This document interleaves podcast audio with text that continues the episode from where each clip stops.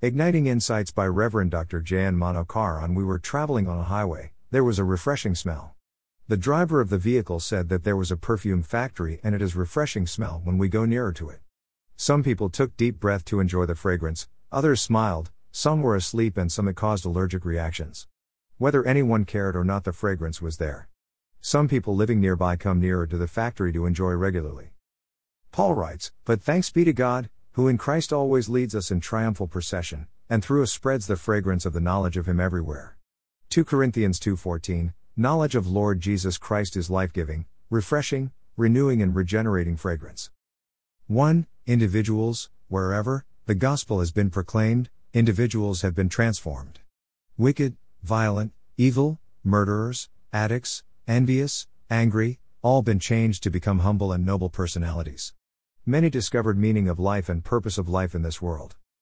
2. Families, smelling the fragrance of the knowledge of Lord, broken families have been reconciled, violent spouses became meek, rebellious children became God-honoring children, peace, love and joy reigns in their homes.